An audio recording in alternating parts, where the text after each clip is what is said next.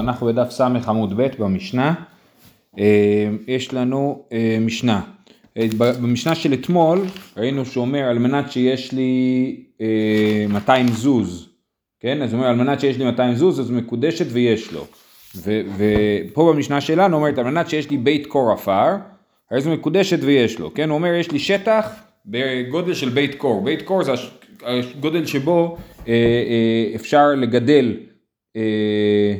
או לגדל קור או לזרוע קור, כן? כנראה לזרוע קור. אה, אה, קור זה 30 סאה.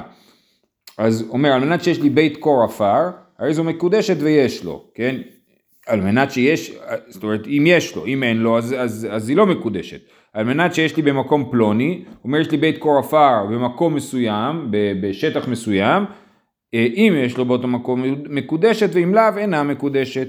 על מנת, ש... על מנת שאראך בית קור עפר, אומר אני אראה לך בית קור עפר על מנת זה, הרי זו מקודשת ויראנה.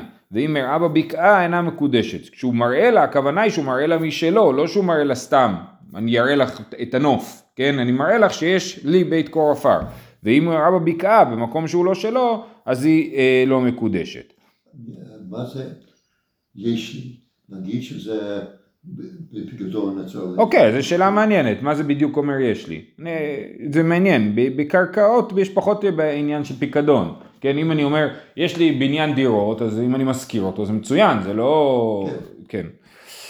אה, אומרת הגמרא, וניחו שמא יש לו, שאם, כן, המשנה אמרה, על מנת שיש לי בית עפר, והרי זו מקודשת ויש לו, ואם אין לו, אז כאילו מי אמר שאין לו? איך אתה יודע בוודאות שאין לו? אה, ועוד תניא, חיישינן שמא יש לו, כן, כתוב בברייתא שכן חוששים שמא יש לו אה, בית קור עפר. אומרת הגמרא לא קשיא, היה בקידושי ודאי, היה בקידושי ספק. זאת אומרת, אם יש לו בית קור עפר אז היא מקודשת. אם אין לו בית קור עפר אנחנו חוששים שמא יש לו, ולכן היא תהיה מקודשת מספק, והיא תצטרך, תצטרך או גט או קידושים נוספים. אה, אומרת הגמרא למה לי למית נגבי ערה ולמה לי למית נגבי זוזי? למה צריך גם את המשנה הזאת גם את המשנה הקודמת שאומרות בעצם את אותו דבר אחד זה לגבי כסף והשני זה לגבי אה, אדם, אה, קרקע. צריכה דיה שמואלן לגבי זוזי משום דוד אינשי דמצני אבל ערה אימה אידאית לי ערה קלה איתלי כמה שמלן שלו. זאת אומרת אם היה כתוב רק את המשנה על הכסף אז הייתי אומר באמת כסף אני תמיד צריך לחשוש שאולי יש לו כסף, כי אנשים עושים כספים כל מיני דברים, כן? ולכן יכול להיות שיש לו כסף למרות שאף אחד לא יודע את זה. ולכן אם הוא לא, אם אין לו, אם לא ידוע לנו שיש לו, אז היא רק מקודשת, אז היא מקודשת מספק.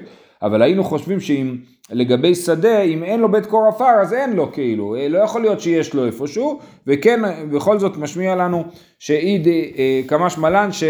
אה, אנחנו כן חוששים שמא יש לו בית קור עפר במקום אחר, ולכן היא תהיה מקודשת מספק. הלאה, אומרת הגמרא, על מנת שיש לי במקום פלוני אם יש לו וכולי, פשיטה, כן, פשוט, הוא אמר לה, על מנת שיש לי במקום, אה, בית קור עפר במקום מסוים, אם יש לו שם אז היא מקודשת ואם לא אז לא, מהו דתימה? אמר לה, מה נפקא לך מינה? הוא אומר לה, אני אמרתי לך שיש לי בית קור עפר, כרטוב, ב... לא יודע מה, באזור השרון, יש לי בית קור עפר בנגב, מה אכפת לך? אה, אנא טרחנה ומייטינה. אני יביא. הרי מה, מה, מה את מרוויחה מזה שיש לי בית קור עפר? שאני מגדל שם חיטה ומביא אוכל הביתה? אז מה אכפת לך אם זה בשרון או בנגב? אני, אני אטרח ויביא. אז, כמה, אז היינו יכולים להגיד דבר כזה, שהוא יכול לטעון טענה כזאת, כמה שמלן שלא, ש... אה, שאם אין לו את הבית קור עפר במקום שבו הוא אמר שיש לו, אז היא יכולה להגיד אני לא מעוניינת ושלום על ישראל. ואין קידושין. על מנת שאראך בית קור עפר, אנחנו בסמ"ך עמוד ב' למטה, אה, אה, על מנת שאראך בית קור עפר, תנא לא נתכוונה זו אלא לראות משלו, כן כמו שהסברנו שהיא רוצה לראות שיש לו בית קור עפר, לא מעניין אותה לראות שבעולם אה, בית קור עפר. ואם יראה בבקעה אינה מקודשת, פשיטא, ברור, כי אמרנו שהיא צריכה לראות שזה משלו, אז מה המשנה מחדשת באם יראה בבקעה? לא צריכה דנקית בדיסטורה. מה זה שצריך לראות שזה שלו? הוא... אה, הנה זה שלי, אולי זה לא שלו. לא, זה צריך להיות באמת שלו, כן? זה הטענה, על מנת שיערך בית קור עפר, הוא צריך להראות לה בית קור עפר ששלו. ואם הוא לא מראה לה אז היא לא מקודשת. עכשיו, מה סיפור עם הבקעה? אפילו אם נקיד בדיסטור, אומר רש"י אריסות, זאת אומרת, הוא אומר לה יש לי בית קור עפר, הוא מראה לה בית קור עפר, אבל מסתבר שהוא רק אריס בבית קור עפר הזה, זה לא שלו אלא הוא מקבל שם אחוזים, אז זה לא נחשב, אז היא לא מקודשת, כן?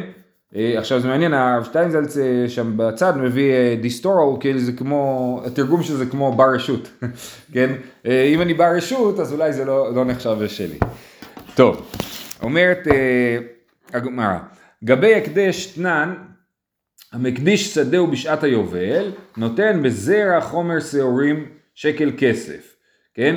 אז עכשיו כתוב בתורה בספר ויקרא, בסוף ספר ויקרא, אם משדה אחוזתו יקדיש איש להשם והיה ערכך לפי זרעו זרע חומר שעורים בחמישים שקל כסף. זאת אומרת שטח שבו אפשר לזרוע חומר שעורים אה, זה שווה, אה, אה, צריך, אדם שמקדיש את השדה שלו, מקדיש שטח שאפשר לזרוע זרע חומר שעורים אז הוא מקדיש את השדה ורוצה לפדות אותו חזרה, הוא צריך לשלם 50 שקל כסף. זה אם הוא הקדיש את זה בדיוק בשנת היובל, או בשנה הראשונה אחרי היובל. אבל אם הוא מקדיש את זה יותר מאוחר, אז זה יורד. זאת אומרת, כי 50 שקל זה שווה 49 אה, אה, שנים, כן? ופחות שנים שווים פחות אה, כסף. בכל אופן, אז ככה, מקדיש שדה בשעת היובל, נותן זרע חומר שעורים, 50 שקל כסף. היו נקעים עמוקים עשרה טפחים או סלעים גבוהים עשרה טפחים, אין נמדדים עמה. פחות מכאן נמדדים עמה. זאת אומרת, אם היה באמצע השדה איזשהו סלע גבוה או בור עמוק, כן? זה לא נחשב חלק מהשטח. זאת אומרת, שטח של אה, זרע חומר שעורים, לא יודע כמה זה, נגיד שזה, לא יודע מה, 50 מטר על 50 מטר, אבל באמצע יש בור בגודל 10 אה, מטר על 10 מטר, אז כבר אין לי פה שדה של 50 מטר, כי זה לא נמדד איתה. אמ, אבל אם הגובה הוא פחות מעשרה טפחים, או העומק הוא פחות מעשרה טפחים, אז זה כן נחשב לחלק מהשדה. כן, פחות מכאן נמדדים עימה. אוקיי? אז כשאני בא למדוד שדה בשביל לדעת כמה אני צריך לשלם, צריך לראות שלא מודדים כחלק מהשטח את הסלעים הגבוהים עשרה טפחים ואת הבורות. מה זה משנה גובה הסלע? אם הוא תופס שטח מסוים ובולט אה, חצי מטר או מטר, כן, אז הנה, לא שאלה מצוינת, בוא נראה מה הגמרא אומרת, ואבינן בה, נאי דבעדי ערא לא, לא קדשו, נקדשו באפי נפשיו.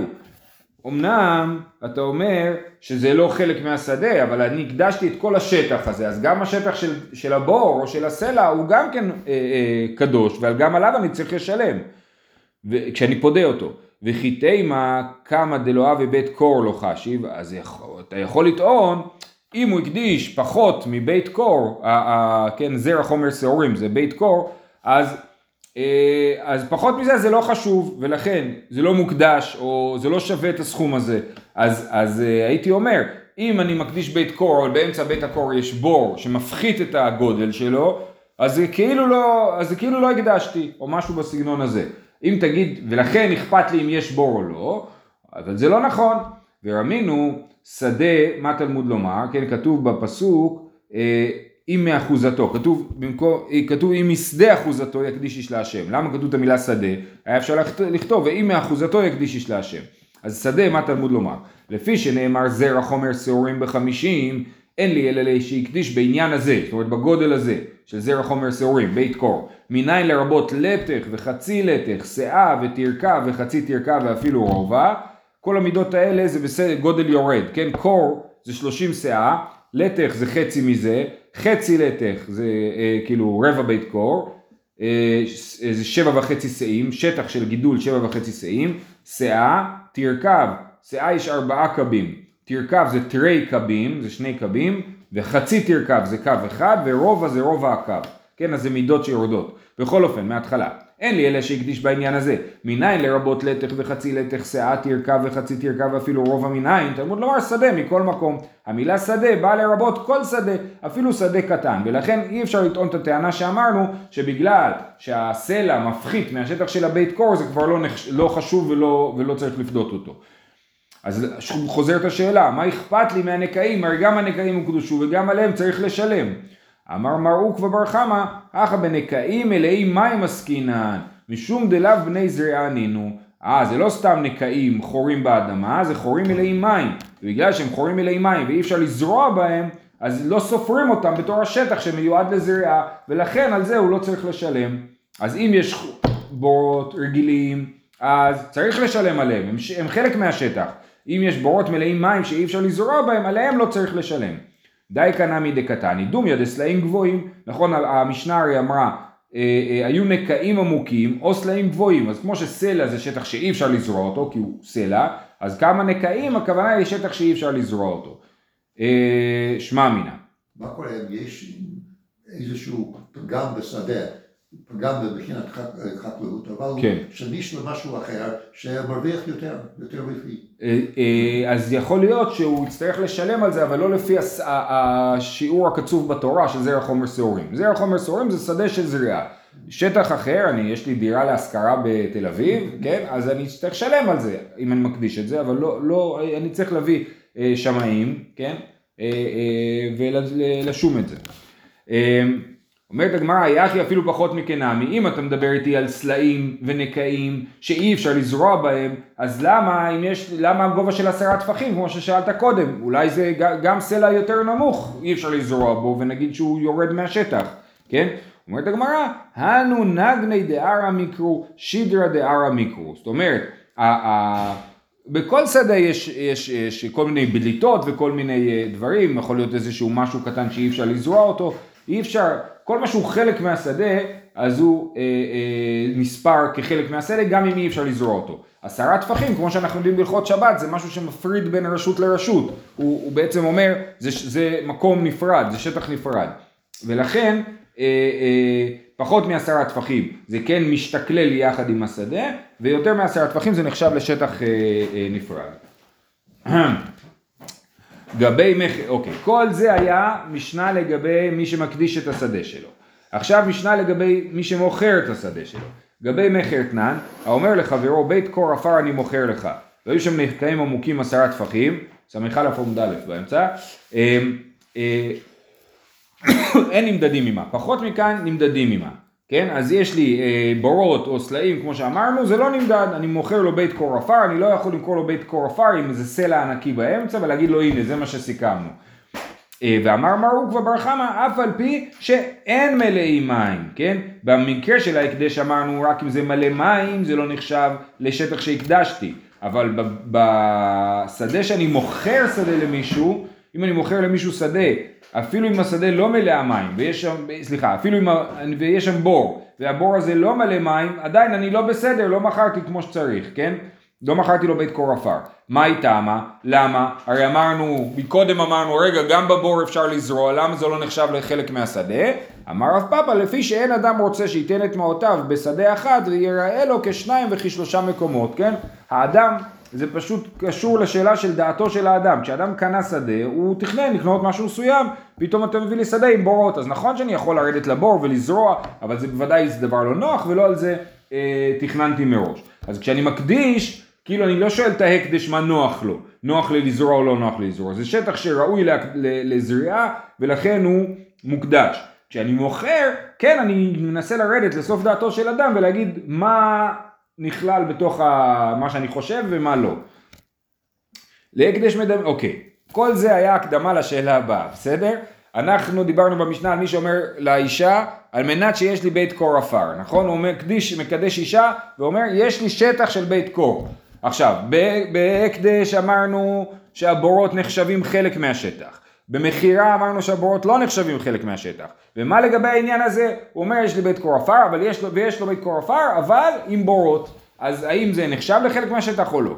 החמאי להקדש מדמינן לה, או למכר מדמינן לה. האם אנחנו לוקחים את הדין של הקדש, או לוקחים את הדין של מכר? עונת גמרא מסתברא להקדש מדמינן לה, דאמר לה, אנא טרחנה וזרענה ומייטינה. הגמרא, אותי זה מפתיע, כן, אבל אומרת שזה יותר דומה להקדש מאשר למכירה, כן? למרות שבעיקרון כאילו האישה היא לא הקדש והאישה היא, אה, אה, אה, אכפת לה ממה שאכפת לבני אדם, כן? בכל זאת אנחנו הולכים לפי הקדש, למה? כי הוא יכול לטעון כלפיה, אני יש לי בית קור עפר ו- ואני ירד ויזרע בתוך הבור, מה אכפת לך כאילו, אני, אני, אני אזרע בית קור עפר, ולכן אה, אה, היא מקודשת אפילו אם יש בתוך השטח הזה בורות, כל עוד הם לא מלאים מים. אם יש שם בורות שמלאים מים, אמרנו שהם יותר מעשרה טפחים, אז באמת היא יכולה לטעון, אין פה בית קור עפר ואני אה, לא מסכימה. הוא מקדש אותה ועולה בית קור עפר, היא מביאה מודדים, הם מודדים את כל השטח, מודדים את הבורות בפנים, ואז אומרים בסדר, את אה, מקודשת. טוב, אז בעצם במשניות האחרונות דיברנו על מקרים של תנאים, נכון שאדם אמר, אני, את מקודשת לי על מנת ש, כן? על מנת שיש לי בית קור עפר, על מנת שיש לי 200 זוז וכדומה, על מנת ש, שאני אתן לך 200 זוז. אה, עכשיו בעצם יש לנו משנה, המשנה הכי בסיסית על ענייני תנאים. רבי מאיר אומר, כל תנאי שאינו כתנאי בני גד ובני ראובן אינו תנאי, שנאמר ויאמר עליהם אם יעברו בני גד ובני ראובן. וכתיב ואם לא יעברו חלוצים. כן, אז יש לנו את התנאי של בני גד ובני ראובן בסוף אה, ספר במדבר, שהם אה, אה, מבקשים ממשה רבנו לקבל את הנחלה שלהם בעבר הירדן המזרחי, כי זה מקום שמתאים לראיית צאן. ואז משה רבנו מתנה איתם שאם הם יעברו למלחמה ויהיו חלוצים, אז הם יקבלו את השטח שלהם בעבר הירדן. והוא מפרט ואומר, אם יעברו בני גד ובני ראובן, אז הם יקבלו את השטח, ואם לא יעברו, הם לא יקבלו, כן? אומר להם, אם לא יעברו בתוככם, ולא לא יעברו חלוצים איתכם ונוחזו בתוככם בארץ כנען, כן, אם הם לא יעברו הם יקבלו שטח בארץ כנען. רבי מאיר אומר למה משה רבנו היה צריך להגיד אם יעברו ואם לא יעברו, מספיק שהוא היה אומר אם הם יעברו הם יקבלו, ואנחנו היינו יודעים לבד שאם הם לא יעברו לא יקבלו, לא יקבלו. אז, אז אה, אז למה צריך לפירוט הזה? זה מלמד אותנו שבכל מצב שאדם עושה תנאי, הוא צריך לפרט מה יקרה אם כן ומה יקרה אם לא. ומה יקרה אם הוא לא יפרט? התנאי בטל והמעשה קיים. זאת אומרת, הוא אומר לאישה, את מקודשת לי אם יש לי בית קור עפר, אז היא מקודשת לו גם אם אין לו. אבל אם הוא אומר לה, את מקודשת לי אם יש לי בית קור עפר ואם אין לי בית קור עפר את לא מקודשת, אז באמת זה יהיה תנאי טוב וזה יהיה תלוי בזה. אוקיי? זה מאוד חשוב להבין, הרעיון הזה ש... התנאי, אם התנאי לא עובד זה לא מבטל את המעשה, זה לא, אני אומר, אם התנאי לא עובד אז היא לא מקודשת בכלל, לא, להפך, אם התנאי לא עובד המעשה כן קיים, ורק התנאי אה, אה, בטל. זאת שיטת רבי מאיר. רבי חנינא בן גמליאל אומר, צריך הדבר לאומרו, זאת אומרת, זה לא פסוק מיותר, אומר לרבי מאיר, אתה חושב שהפסוק שאם לא יעברו הוא מיותר ולכן אתה לומד מזה שתנאי צריך להיות תנאי כפול? לא נכון, צריך הדבר לאמור, שאם מנה כן, יש במשמע שאפילו בארץ כנען לא ינחלו. אם, לא, אם משה רבנו לא היה אומר את זה, אם לא יעברו חלוצים, אז היינו אומרים כזה דבר, היינו אומרים בני, אה, בני גד ובני ראובן, אומרים להם, אם אתם תעברו חלוצים תקבלו את השטח בעבר הירדן, ואם לא, לא תקבלו כלום, עונש, כן? היה אפשר להגיד ככה, לכן משה רבנו אמר, ואם הם לא יעברו אז אין להם עונש, אלא נוחזו בתוככם בארץ כנען. בסדר? זה, ה, זה מה שהטענה של רבי חנינא בן גמליאל אומר לרבי מאיר, זה לא מיותר, זה פסוק נצרך, ולכן אל תלמד מזה. אומרת הגמרא, שפיר כאמר לרבי חנינא בן גמליאל לרבי מאיר, רבי חנינא בן גמליאל צודק, באמת, לא הייתי יודע מה הדין אם הם לא יעברו חלוצים, אז זה צריך להיאמר. וזה לא תנאי כפול. אמר לך רבי מאיר, איסל כדאיתך לאו לתנאי כפול הוא דעתה, לכתוב אם לא יעברו ונוחזו בתוככם. בארץ כנען, למה לי? שמע מנה לתנאי כפול הוא דעתה, כן?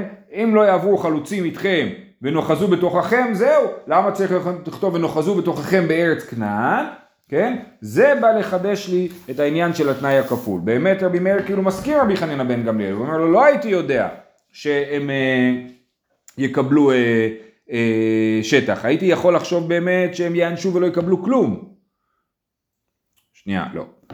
אם אה, הם לא היו כותבים והם אוחזו בתוך... טוב. אם היה כתוב, אה, אה, היה כתוב ואם לא יעברו ונוחזו בתוככם, אז הייתי אה, אה, סליחה, אם היה כתוב רק ואם לא יבואו ונחזו בתוככם, הייתי יודע שבני גד ובני ראובן נוחלים ביחד עם כולם ולא נענשים. התוספת בארץ כנען באה ללמד אותי שצריך לעשות תנאי כפול. אוקיי. אה, ורבי חנין בן גמליאל, מה הוא עונה לו? אומר, אם לא, היא לא כתב רחמנה בארץ כנען, הווה אמינא ונוחזו בתוככם בארץ גלעד, אבל בארץ כנען כלל לא. אומר לו רבי חנינא בן גמליאל, אם היה כתוב רק ואם לא יעברו ונוחזו בתוככם, הייתי אומר שבני גד ובני ראובן, אם הם לא יעברו, הם יקבלו שטח בגלעד, זאת אומרת בעבר הירדן המזרחי, ולא בארץ כנען, אבל השטח הזה יהיה נוחזו בתוככם, אוקיי? זאת אומרת שבני ישראל ובני גד ובני ראובן יחלקו ביחד את השטח של עבר הירדן המזרחי.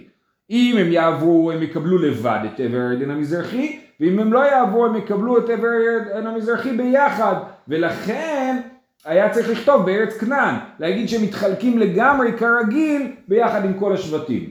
עוד פעם, יש פה תנאי, אם הם יעברו ואם לא יעברו, אם הם יעברו יקבל את הירדן המזרחי, ואם הם לא יעברו, אומר רבי מאיר, אם הם לא יעברו, ברור שהם, אה, אה, אה, אם לא יעברו, כתוב ונחזו בתוככם, אז אנחנו יודעים שהם מתחלקים עם כולם.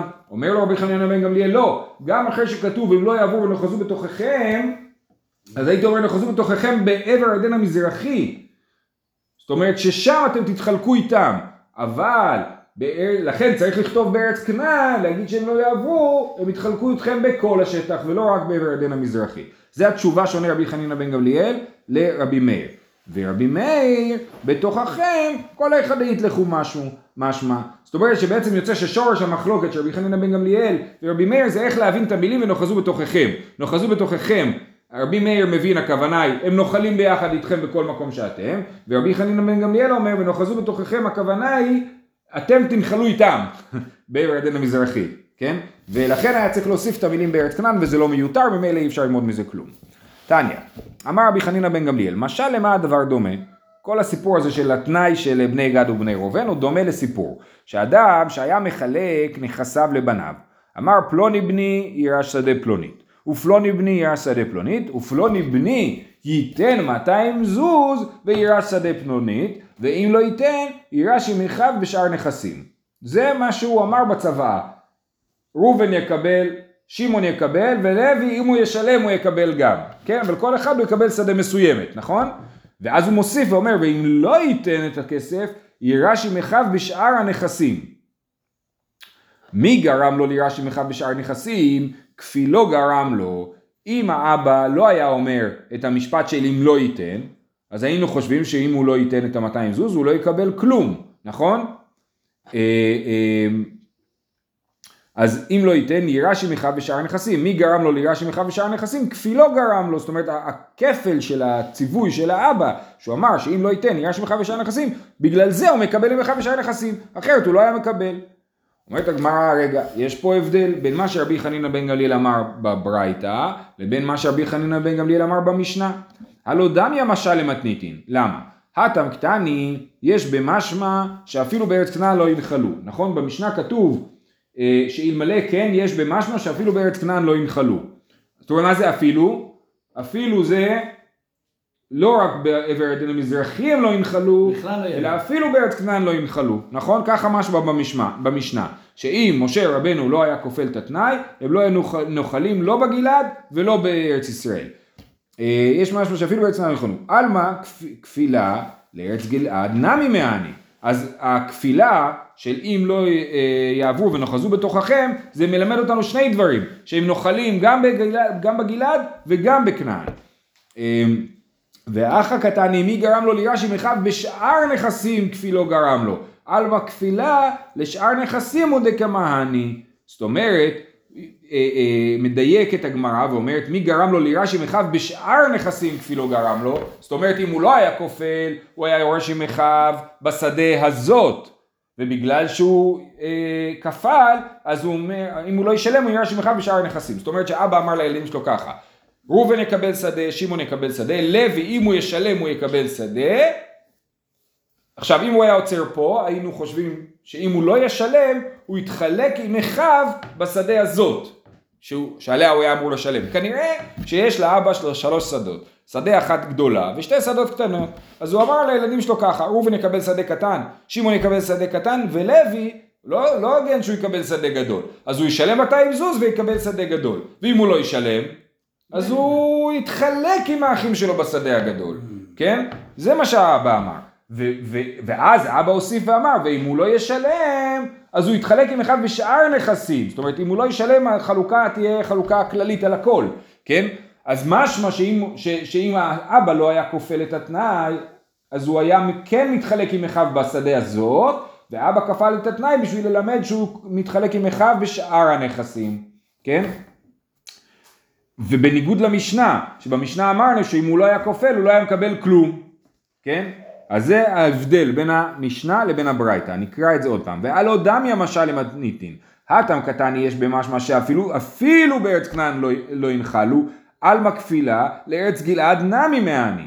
כי אחרת לא היו מקבלים כלום אפילו בגלעד. והאח הקטני, מי גרם לו לירשים אחד בשאר הנכסים, כפי לא גרם לו, על מקפילה לשאר הנכסים עוד כמעני.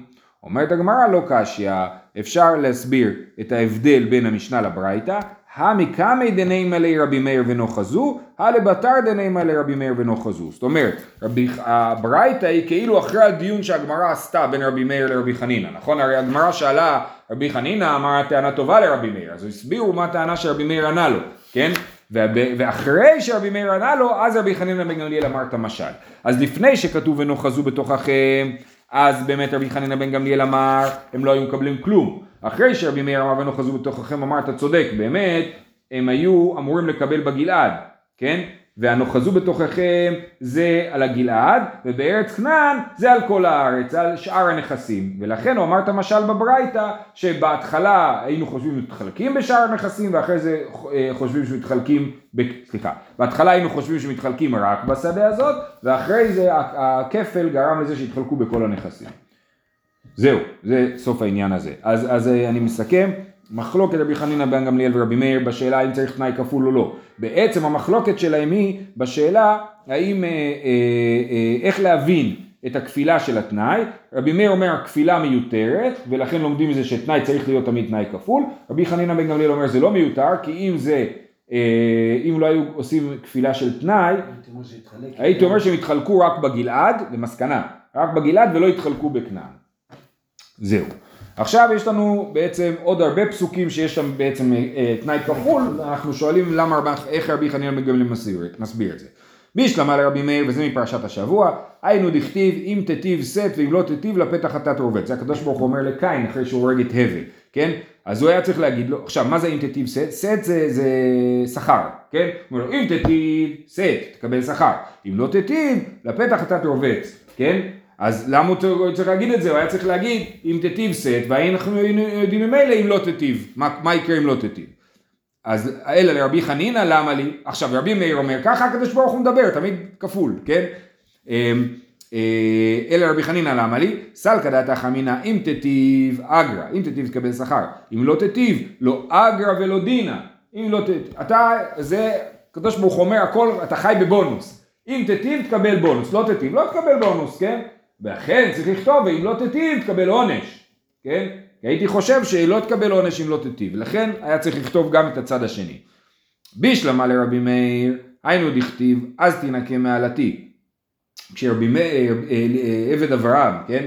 אה, נקרא את הפסוק, אז תנקה מעלתי כי תבוא אל משפחתי ואם לא ייתנו לך, לך והיית נקי מעלתי. אברהם אומר לעבד שלו, לך תביא אישה לבני ליצחק, נכון? ואם לא ייתנו לך, אז תנקה מעלתי. למה היה צריך לכתוב אז תנקה מעלתי? כי כתוב, פסוק לפני כן, כתוב, ואם לא תובע אישה ללכת אחריך, זה באמת, אה, אתם זוכרים שם, יש איזה פרק מאוד ארוך בפרשת חיי שרה, שגם אה, אליעזר, גם מפורש מה קרה, וגם אחרי זה מפור... אה, חוזרים על הכל שוב פעם, שאליעזר מספר מה קרה, נכון? אז, אז הפסוק, אה, אז יש פסוק אחד שאברהם אומר לאליעזר כתוב אם לא טובה אישה ללכת אחריך וניקית משבועתי זאת רק את בני לא תשב שמה. ואחרי זה כשאליעזר מספר הוא אומר אז תנקה מעלתי כי תבוא למשפחתי ואם לא ייתנו לך. כן? אז במקום אחד כתוב אם לא תובע אישה ללכת אחריך ובמקום אחד כי תבוא למשפחתי ולא ייתנו לך. משמע שהאישה יכולה לעכב ומשמע שהמשפחה יכולה לעכב כן אז אומרת הגמרא ככה, בישלמה לרבי מאיר היינו דכתיב אז תנקה מעלתי, שצריך לפרש, שאם לא תובע אישה, אז תנקה מעלתי. צריך כאילו את התנאי הכפול, שהוא עושה עלה, תביא אישה לבני ליצחק, ואם לא ילך, אז לא, אז תנקה מעלתי. אלא לרבי חנינא בן גמליאל, למה לי? איצטר סגא דתך אמינא, איכא דניחא לה לדידה ולא ניחא לי לדידו, מה איתי בעל כורחיו? כמשמע לן שלא. כן? אז היינו יכולים לחשוב שאם האישה רוצה והמשפחה לא רוצה, תחטוף את האישה בכוח ותביא אותה להתחתן, כן? ולכן היה צריך להגיד, אברהם היה צריך לפרט לו ולהגיד שבין אם האישה, שאם המשפחה לא מסכימה, אז אתה נקי מהעלה, כן? שוב, היינו יכולים לחשוב שאם המשפחה לא מסכימה, עדיין יש עליך הלאה, כי האישה הסכימה, כן? אז לכן צריך להגיד שאם המשפחה לא מסכימה, אז אה, תמיד צריך את ההסכמה של המשפחה, לא להתחתן נגד, נגד, נגד רצון המשפחה, זה דבר חשוב. היינו דכתיב אז תנקן דעתי, אלא לא יכנן למה הצליח סגר דעתי איך דניחא לה לדידה ולא ניחא לה לדידו, מה הייתי בעל כורחיו, כמה שמלן שלו. הפסוק הבא, אם לא תובע אישה, כמו שאמרנו, ללכת אחריך וניקיתם משבועתי זאת, למה לי? איסתיך, סלקא דעתך אמינא, איך דניחא להו לדידו ולא ניחא לה לדידה נייתי בעל כורחה, כמה שמלן שלו. גם מה עם ההפך? אם האישה לא רוצה והמשפחה כן מסכימה, אז היינו גם כן יכולים לחשוב שלא ניקית מעלה, תיקח אותה בעל כורחה, המשפחה מסכימה, זה מה שחשוב, נכון? אז לכן בעצם אברהם כפל את השבועה בשביל להגיד לאליעזר שאתה נשבע להביא אישה מהמשפחה שלי בכנען, ב- לא בכנען, בארם, כן? אם אה, אה, תסכים, אם היא לא תסכים, או אם המשפחה לא תסכים, אתה משוחרר מהשבועה. נעשה עוד אחד. בישלמה לרבי מאיר, אנו דכתיב אם בחוקותיי תלכו יהיה לכם ברכה, ואם בחוקותיי תמאסו אז יהיה קללה. למה, לרבי חנינא בן גמליאל למה לי? למה צריך להגיד אם בחוקותיי תמאסו? הרי אנחנו מבינים שאם בחוקותיי תלכו אז הצד השני הוא ברור. אומרת הגמרא סלקא דעתך אמינא אם בחוקותיי תלכו ברכה ואם בחוקותיי תמאסו לא ברכה ולא קללה. הקדוש ברוך הוא יעזוב אותנו בשקט. בדיוק. כמה שמלן שלו, שאם בחוקותיי תמאסו, יש על זה קללה. זהו, אנחנו נעצור פה, שיהיה לכולם שבת שלום ורק בשורות טובות.